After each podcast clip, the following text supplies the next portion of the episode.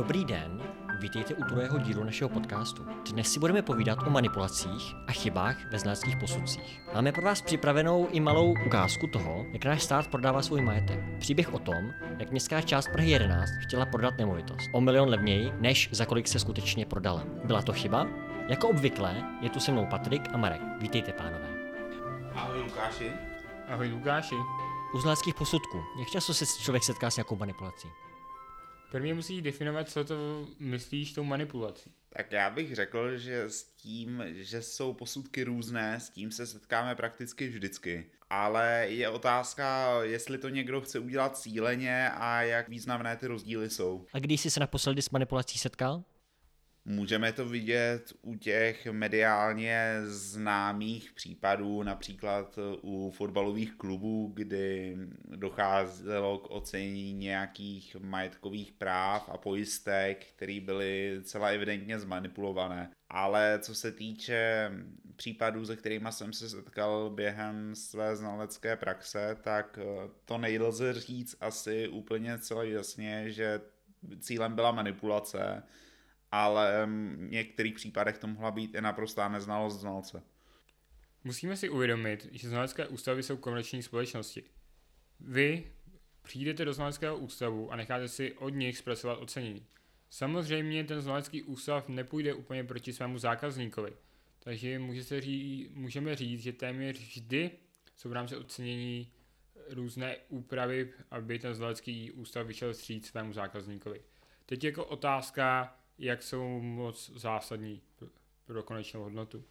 Svým způsobem, i když si objednáte znalecký posudek, tak se postupuje tak, že ten znalecký ústav vám vždy pošle nějaký draft, kde jsou třeba vyžlucené části a vy jako klient si to můžete zkontrolovat, zdali veškeré informace jsou korektní. Ale samozřejmě, když vidíte tu hodnotu, a samozřejmě v tento moment lze s tím znaleckým ústavem komunikovat, zdali vy to vidíte stejně nebo to vidíte jinak. A jak často se třeba stává, že zákazník buď přijde do nějakého znaleckého ústavu a řekne, jakým způsobem chce, aby výsledek vypadal. Případně, jak často se stává, že si jeden zákazník nechá udělat znalecký posudek od více roznalců, tak, aby potom použil ten, který se mu bude nejvíce hodit to, že by si mm, zákazník nechal udělat více znaleckých posudků a rozhodnul se pro ten, co se mu bude víc hodit, to se příliš nestává.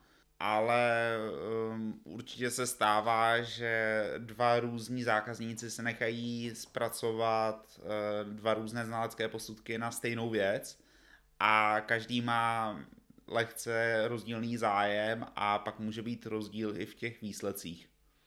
Jinak řečeno, vy tam promítnete ten zájem do vašeho zákazníka. Samozřejmě existují manipulace, které jsou jako v rámci mezí, že ano, lze upravit určitý třeba diskontní míru, nějaký lehký desetiny procenta, Potom se ještě případně stává to, že ten zákazník po vás chce znalecký posudek na určitou hodnotu, vy s čistým svědomím prostě nedokážete mu dodat tu hodnotu. Takže se domluvíte tak, že on má právo posledního rozhodnutí vy vypracujete to znalecké ocenění, dáte to jemu jako draft a on se právě rozhodne, jestli to vydáte nebo nevydáte. Ovšem tady bych řekl, že když už si vyžádáte ten draft a ten je vám doručen, tak sice se to formálně nemusí vydat, ale již je to tomu zákazníkovi vyúčtováno jako plnohodnotný posudek, protože ta práce tam z 90% byla provedena. To ano, ale například, kdyby se to potřebovali pro soudní řízení, například byste byli žalováni za podvod a chtěli byste tím znaleckým posudkem doložit, že se podvod nestal, že nenastala žádná škoda a ten posudek by se vám v úvozovkách nehodil do krámu, tak by si ten znalecký posudek objednáte a zjistíte, že pro obhajobu vaší ten znalecký posudek vám nepomůže, tak samozřejmě ho potom do toho spisu soudního a k tomu soudu neodezdáte. Já bych řekl, že důležitý tady je právě ten zájem, který jste pánové zmínili. A možná pojďme se rovnou dostat k případové studii, ke které se Patriku měl šanci dostat na Praze 11. Pro krátké představení, kdy městská část chtěla prodat soubor pozemků a nechala si vypracovat znalecký posudek na částku. Nicméně ta se opozici zdála příliš nízká, takže si nechala zotovit svůj znalecký posudek, který vyšel na výrazně více. Pro představu bylo to kolem, tuším, uh, případně Patriku oprav, 250 tisíc a potom milion 250 tisíc. Potvrzuji, že tam byl rozdíl cirka milionu.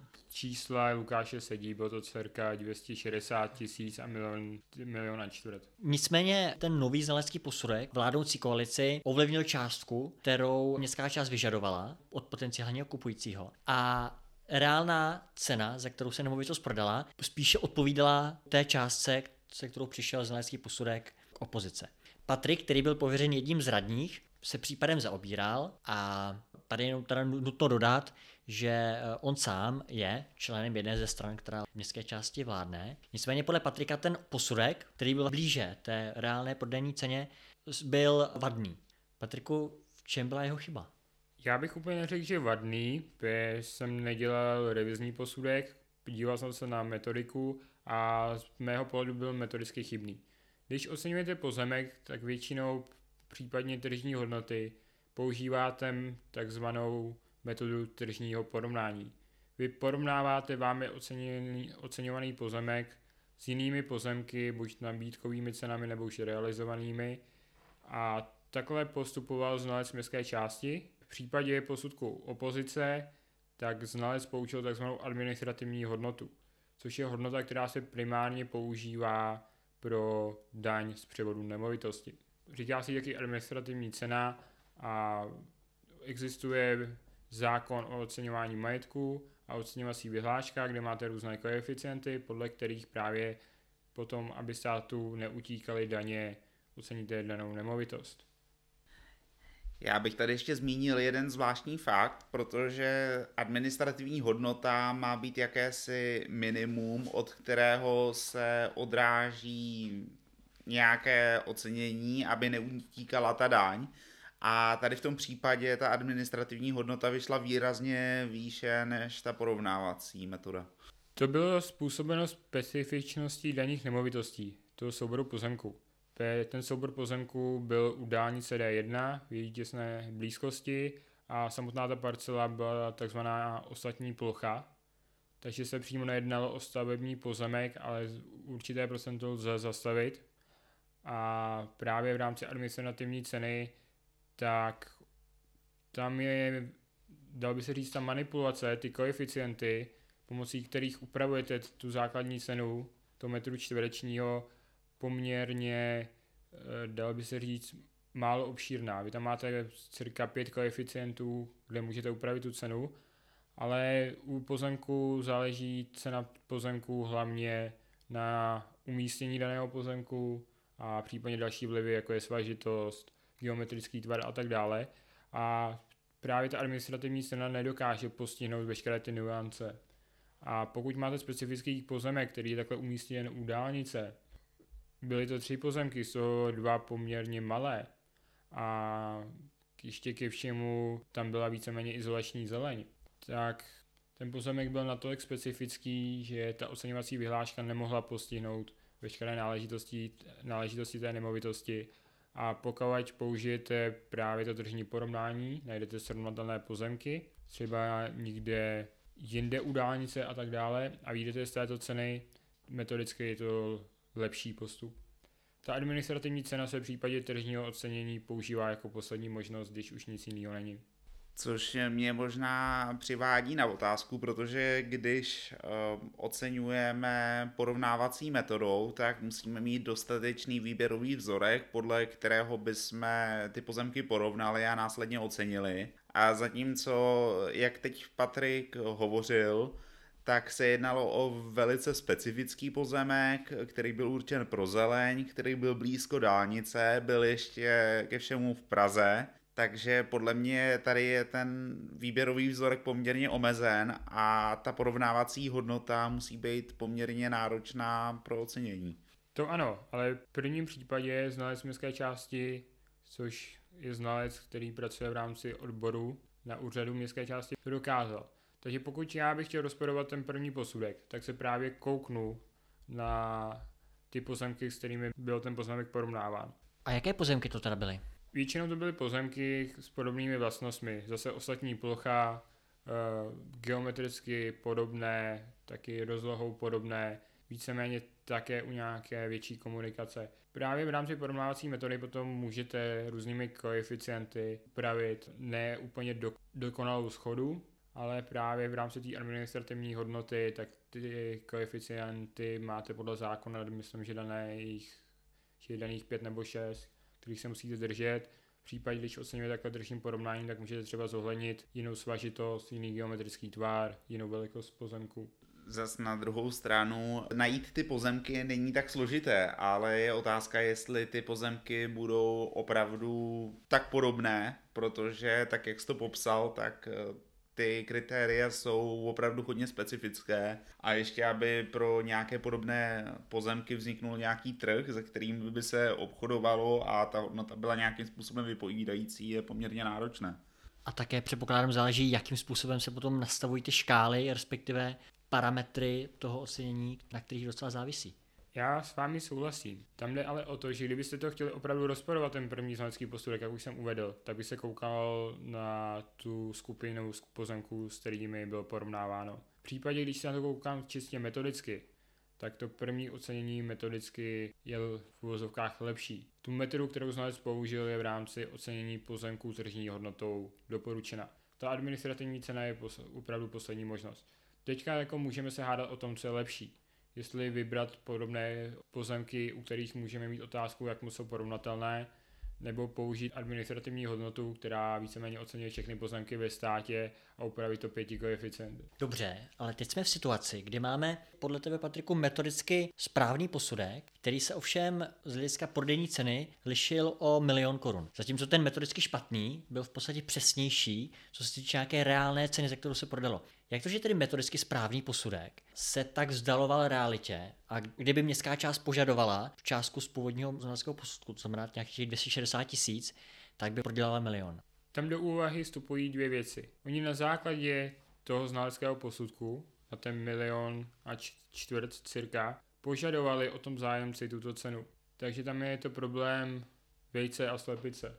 Oni měli metodicky chybný posudek, ale na základě toho se rozhodli, že tuhle cenu budou požadovat po kupujícím. Kupující to akceptoval, protože on vlastnil pozemek, který sousedil s danými pozemky, proto chtěl odkoupit pozemky městské části, takže byl ochoten akceptovat vyšší cenu. Protože on díky tomu, že vlastnil sousední pozemek a ty pozemky mohl spojit, tak mohl realizovat svůj investiční záměr. Takže už se jakoby nejednalo o typického kupujícího. Teď je otázka, kdyby průměrný investor na trhu, který by se koukal na ty pozemky samostatně, byl ochoten zaplatit tuto prémii. Takže to byla vlastně šťastná náhoda, že ten metodicky špatný posudek byl ve výši, kterou byl kupující ochoten zaplatit? Já bych tady chtěl uvíc na pravou míru. Eh, cenu neurčuje znalecký posudek. Cenu na trhu určuje nabídka a poptávka. Měli jsme tady jednoho nabízejícího, jednoho kupujícího a ta rozhodná cena záležela na jednání a vyjednávací pozici těch dvou subjektů. Takže na základě toho, že ta městská část nabídla určitou cenu, na základě toho vyššího, byť eh, špatně provedeného posudku, a kupující to akceptoval, tak eh, ta cena poskočila výše. Je možné, že pokud bychom tady měli posudek na 5-10 milionů, městská čtvrť by se to rozhodla požadovat, tak eh, by se mohlo stát, že ten kupující by to akceptoval a realizační cena by byla mnohonásobně vyšší, i přesto, že ten posudek za 250 tisíc mohl být formálně správně. Potom je ovšem otázka, jestli by městská část měla požadovat tu částku, kterou znalec ocení daný majetek, anebo jestli by měla v rámci svého vyjednávání požadovat více a brát znalecký posudek pouze jako nějakou třeba minimální hodnotu, kterou požadovat. Samozřejmě nejsprávnější postup by byl asi aukce nebo uspořádání veřejné nabídky toho pozemku, kde by si všichni investoři mohli zúčastnit daného prodeje. Potom by opravdu cenu tvořila nabídka a poptávka. Tady za městskou částí přišel daný investor, že by chtěl odkoupit ten sousední pozemek. Takže městská část si nechala zpracovat ocenění toho pozemku na bázi tržní hodnoty. Samozřejmě ten kupující byl ochoten zaplatit více, protože už byl v té pozici toho specifického kupujícího, který vlastně na sousední parcelu a měl tam synergický efekt. Proto také akceptoval, dal by se říct, ten metodicky chybný posudek, který ocenil ten pozemek na milion a čtvrt. Já si tady troufnu polemizovat, jestli aukce by byla skutečně ten nejlepší nástroj, protože si myslím, že kdyby aukce proběhla eh, minimálně v té formě, že by tam byly veškerý kupující, tak by tady byl jeden nabízející a jeden uh, potenciální kupující, který by tam přišel sám do té místnosti, nabídnul by jednu cenu, která by se pravděpodobně blížila té tržní ceně, těm 250 tisíců a rozhodně by městská část nemohla realizovat ten přebytek, který realizovala díky tomu vyjednávání. To nebylo díky vyjednávání, ale díky náhodě. Musíte si uvědomit, že zastupitelé, jak na obecní úrovni, tak vašeho kraje, většinou nejsou odborníci na ocenění. To jsou například ředitelé základních škol, lékaři a tak dále. Oni spoléhají na toho znalce, že je to jeho odbornost a že jim dá takové podklady, na základě kterých se rozhodnou, pokud možno správně. Tím, že tam potom přijdou dva znalci, jeden teda zpracuje správně ten posudek na tržní cenu, tak tam na té městské části musí být někdo, kdo řekne ano, tohle je tržní cena, a ten investor je specifický, tak můžeme požadovat více. A potom může začít to vyjednávání. Tady se jako stalo bohužel to, že tam přišel druhý znalec, který se objednal opozice, který ocenil, dal by se říct, metodicky chybně daný pozemek, ale díky v úvozovkách této souře náhod, že ten posudek byl chybný, když tvrdil, že to je tržní cena, ale tržní cena to nebyla a díky tomu, že ten kupující byl v pozici toho specifického investora, který měl synergický efekt a byl ochoten akceptovat tu cenu, tak ten pozemek se za to prodal. Já souhlasím s Markem, že kdyby to byla aukce, tak většinou by ten pozemek by se asi prodal za tu tržní cenu, za tu tržní hodnotu. Tento specifický kupující by nebyl motivován nabídnout více.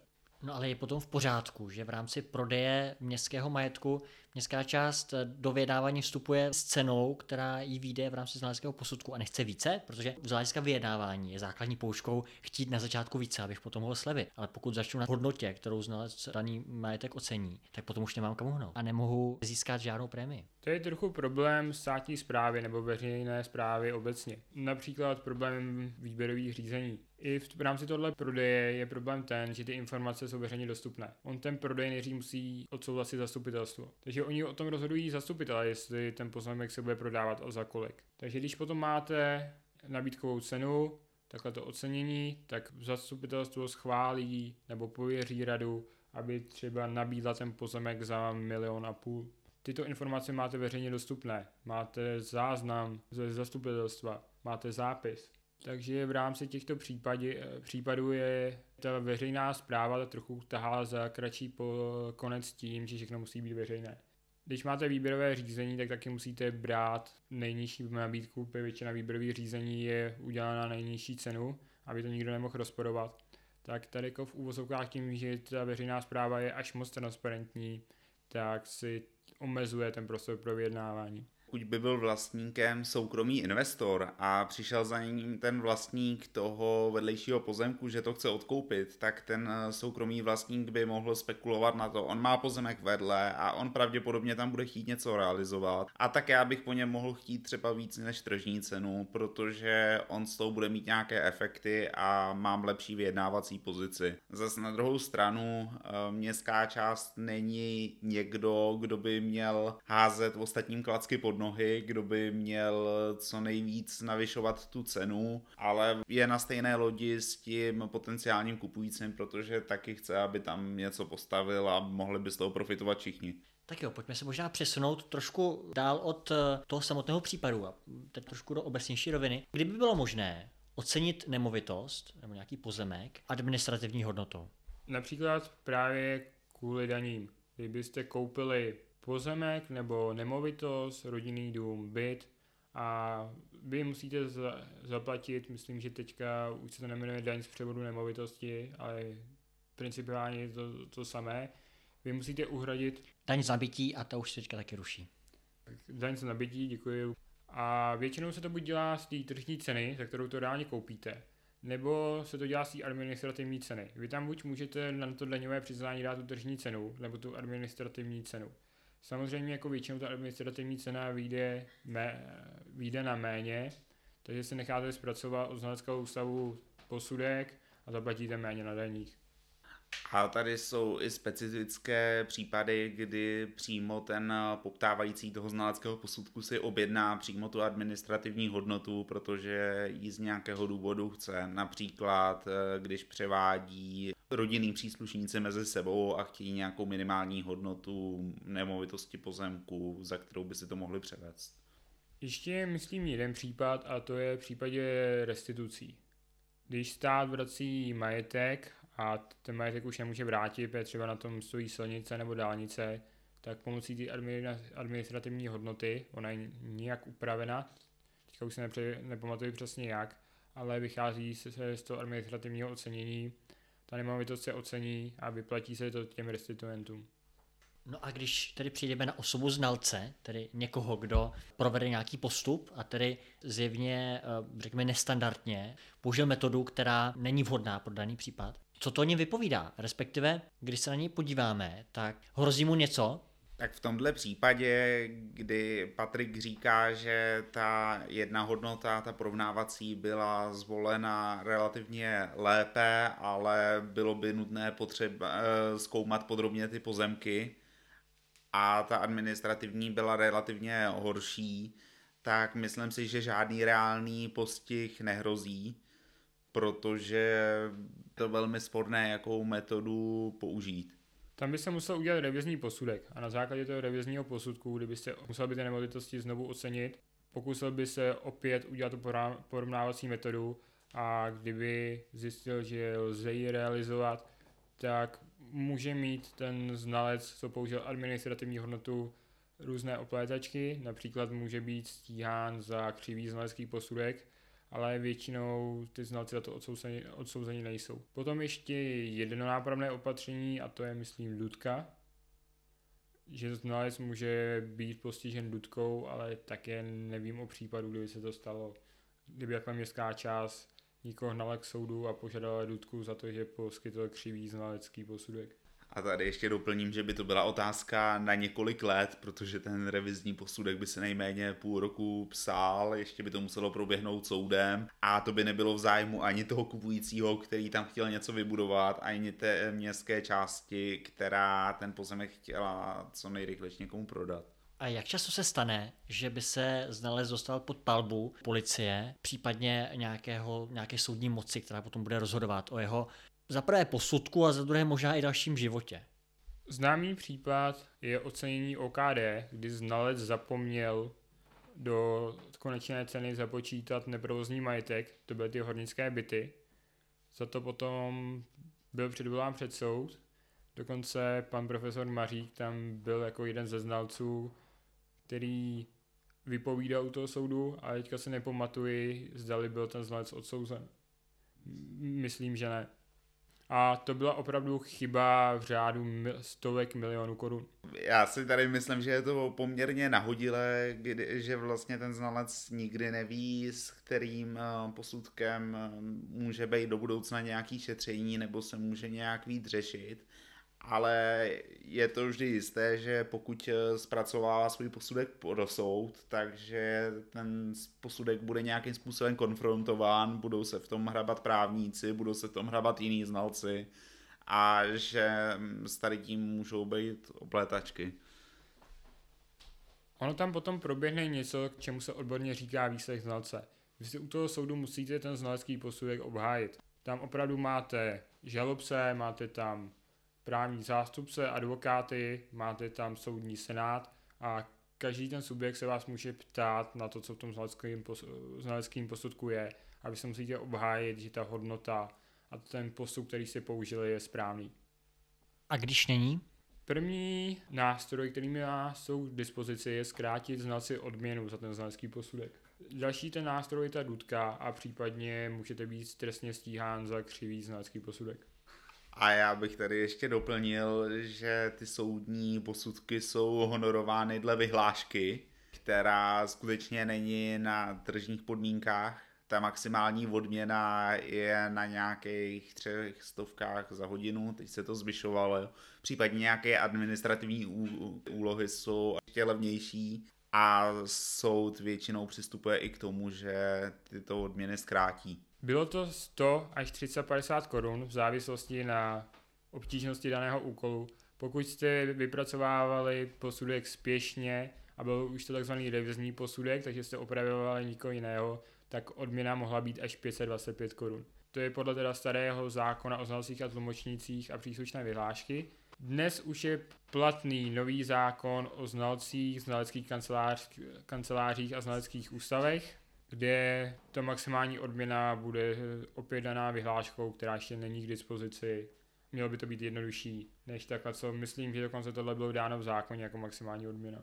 Takže každý znalec si vlastně rozmyslí, jestli si má vzít 100 eh, až 350 korun za hodinu. Odměna mu bude zkrácená, protože ten soud určí, že tím měl strávit relativně méně času, na tu odměnu bude přes rok čekat a ještě bude mít opletáčky s tím, že ho budou lidé vyslýchat a budou se v tom hrávat právníci a tak podobně.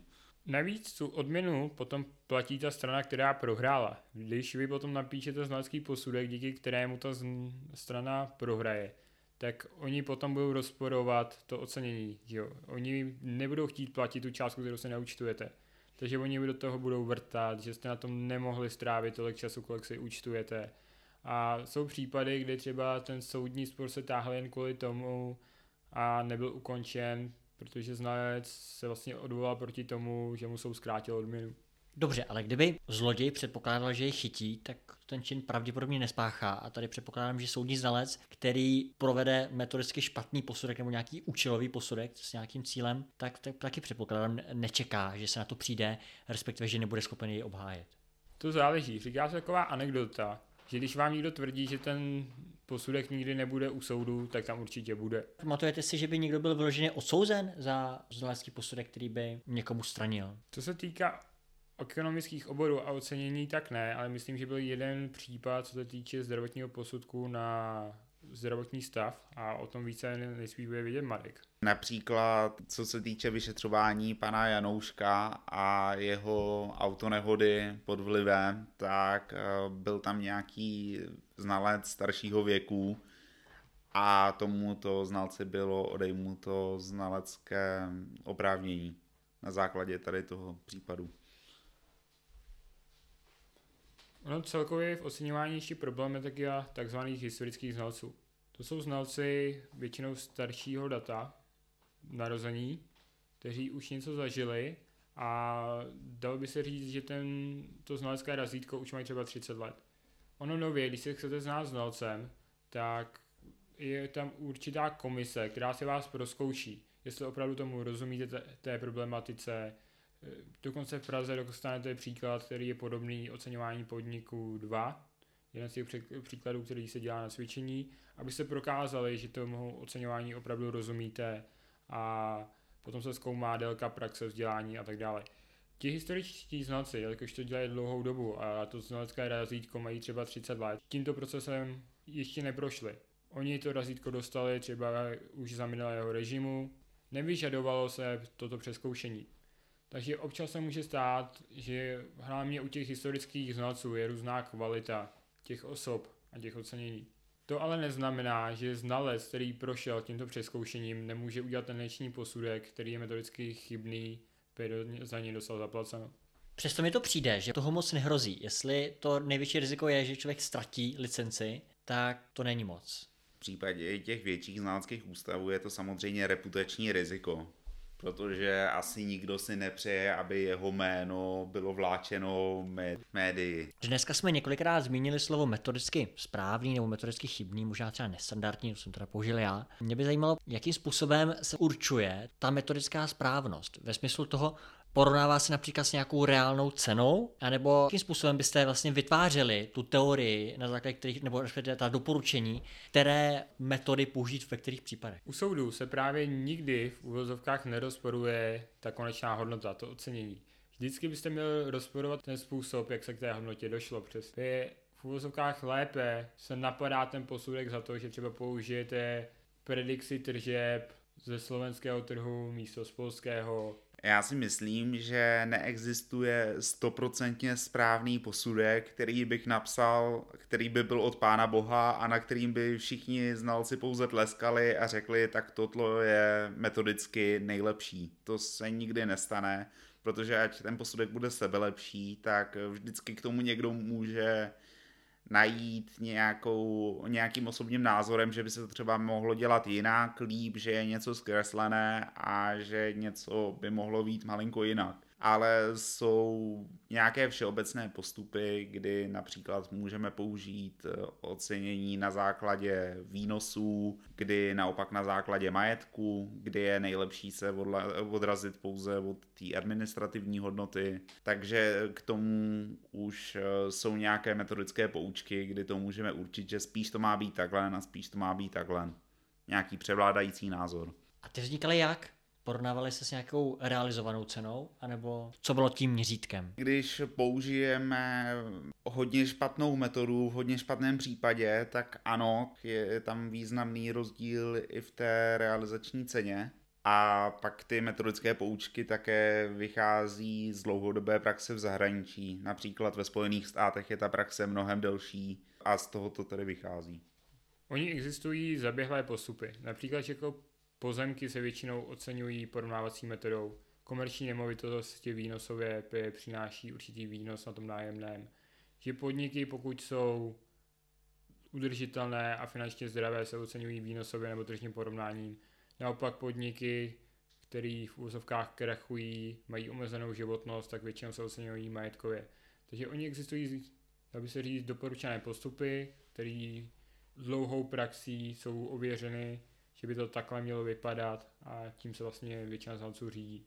Nicméně stále se v poslední době mluví o tom, že žijeme v rapidně měnící se době, že se nedá předpokládat a odhadovat budoucnost na základě minulosti. A potom je otázka, jestli vlastně ty tradiční modely jsou stále platné, respektive jestli budou platné i za několik let. A potom je tedy otázka, jestli vůbec někdo zkouší nějaké nové cesty, nebo respektive zkusit, zkusit třeba tu metodu ocenění, která byla zavrhnuta, přestože v této době může být platnější. Myslím, že tady to jsme mohli naprosto evidentně vidět u případů výnosu časových ocenění v době před koronakrizí, protože myslím si, že v České republice nenajdeme znalce, který by prognózoval nějaký dramatický výpadek tržeb, který by se následně nahrazoval. A tady to opravdu nešlo předpokládat.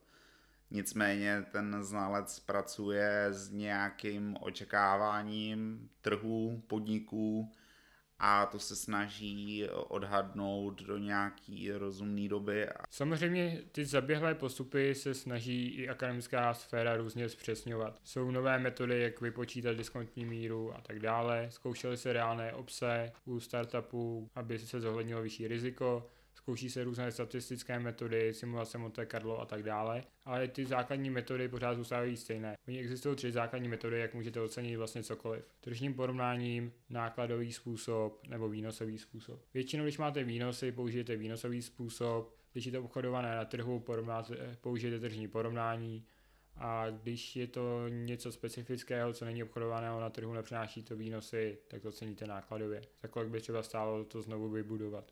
A jak často se používá právě metoda nějakých stochastických simulací a respektive jak se potom ověřuje, že byly správně provedeny? Protože ono replikovat nějakou náhodnou simulaci je potom poměrně těžké, protože po každé vyjde trošku jinak. Takže i v tom případě bych si dokázal představit, že tam lze lehce upravit nějaká číslička tak, aby to vyšlo, řekněme, pro nás zajímavě. Ty stochastické metody většinou doporučuje akademická sféra. V praxi to naráží na problém, že ti soudci většinou té stochastické simulaci nerozumí. Oni potřebují jedno číslo, podle kterého mohou rozhodnout, takže ty různé simulace Monte Carlo potom v tom soudním znalectví naráží na uvozovkách na to, že ty soudci a právníci nerozumí těm stochastickým metodám. Já bych to schrnul. Stochastické modelování se v české znalecké praxi převážně nepoužívá. Co se týče nějakých eh, tržních ocenění, případně i soudních, eh, se používá ocenění ve variantách, kdy třeba vezmeme variantu peněžních příjmů, které budou o trošku vyšší, o trošku nižší a řekněme nějaká preferovaná varianta. ale že by někdo modeloval, tak eh, myslím si, že v Česku se s tím příliš nesetkáme. A ve Spojených státech? Tam myslím si, že je to trošku častější. Zas na druhou stranu tam i ty modely vycházejí trošku jinak, že zatímco u nás děláme tu, tu metodu diskontovaného cashflow pouze na pěti letech, tak eh, v Americe jsou delší ty prognózy, dělá se třeba 8 až 15 let, takže i tady do toho ty modely potom mají větší variabilitu. A jak moc se ten rozdíl projeví na výsledcích ocenění mezi těmi pěti lety a 8 až 12? V ideálním případě, v ideálním světě by se projevit neměl vůbec. Já tady nechci úplně zacházet do detailů, ale my máme v ocenění výnosovém nějaké dvě fáze. Máme první, kde doslova plánujeme jednotlivý výnosy a jednotlivý náklady. A pak máme druhou fázi, která následuje po té první, kde řekneme nějaký paušál, kolik bude ten zisk a teď nějakým způsobem zvyšujeme nekonečnou rentou.